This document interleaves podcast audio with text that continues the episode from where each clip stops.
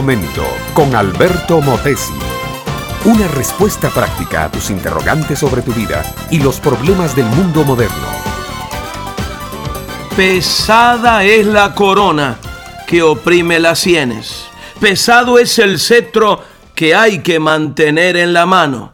Pesadas también las cargas del gobierno y aún los años que se acumulan sobre la espalda y el perpetuo temor a la traición, el golpe de estado solapado que enemigos gestan en la sombra.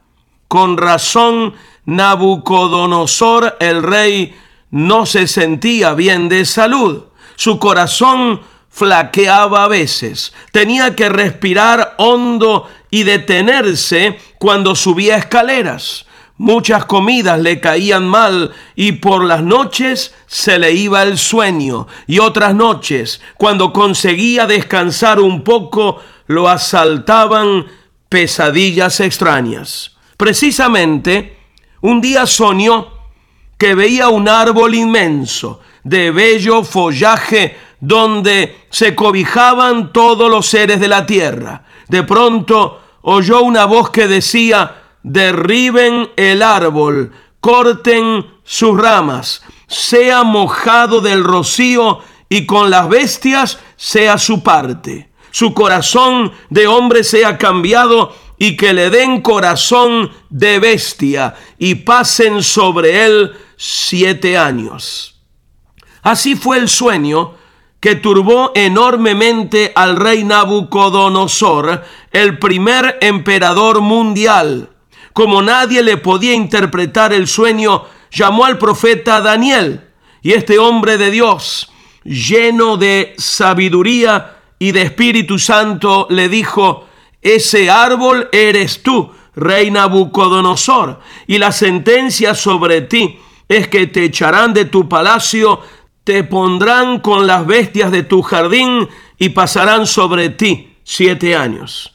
Ahora, prosiguió diciendo Daniel, este es mi consejo: redime tus pecados con justicia, tus iniquidades haciendo misericordia, pues tal vez será eso una prolongación de tu tranquilidad.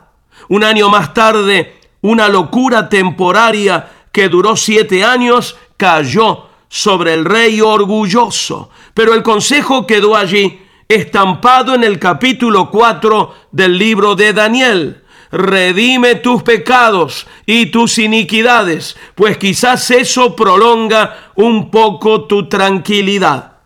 Claro está, mi amiga, mi amigo, que este consejo sirve a medias, no es haciendo algunas buenas obras apresuradamente como un calma conciencia que vamos a redimir nuestros pecados. El Nuevo Testamento nos dice que Cristo ya derramó su preciosa sangre para limpiarnos de toda iniquidad. Si queremos vernos libres del mal y su consecuencia, debemos empezar por aceptar a Cristo y su obra redentora de la cruz, para vernos libres de toda culpa, de toda pena, de todo poder del pecado. Después, una vez que hayamos hecho la paz con Dios, sí debemos enmendar nuestra vida al máximo, porque sin duda ninguna eso nos provee bienestar y paz permanente.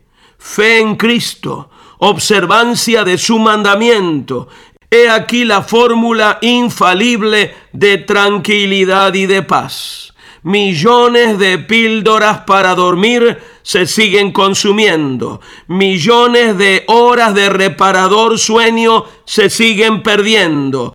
Una personal relación con Dios por medio de Cristo es el comienzo para una profunda paz y serenidad frente a los problemas de la vida. Este fue Un Momento con Alberto Motesi. Escúchanos nuevamente por esta misma emisora.